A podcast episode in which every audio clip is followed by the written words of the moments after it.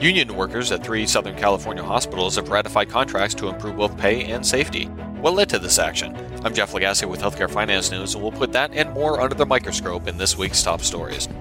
More than 830 healthcare workers at three California hospitals owned by Tenet Healthcare have scored contracts that will boost salaries by an average of 15% in the first year, with additional raises in the subsequent two years.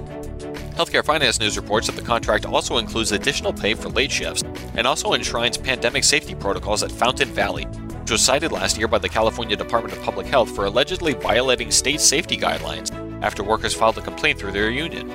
The move comes after the caregivers, represented by the National Union of Healthcare Workers, had authorized a strike for all three hospitals last month as part of a campaign to improve staffing, pay, benefits, and COVID 19 related health safeguards.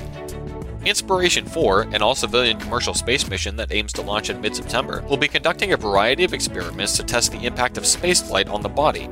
According to MobiHealthNews, SpaceX, the Translational Research Institute for Space Health at Baylor College of Medicine, and researchers at Weill Cornell Medicine will collect information on ECG activity, movement, sleep, heart rate, and blood oxygen saturation.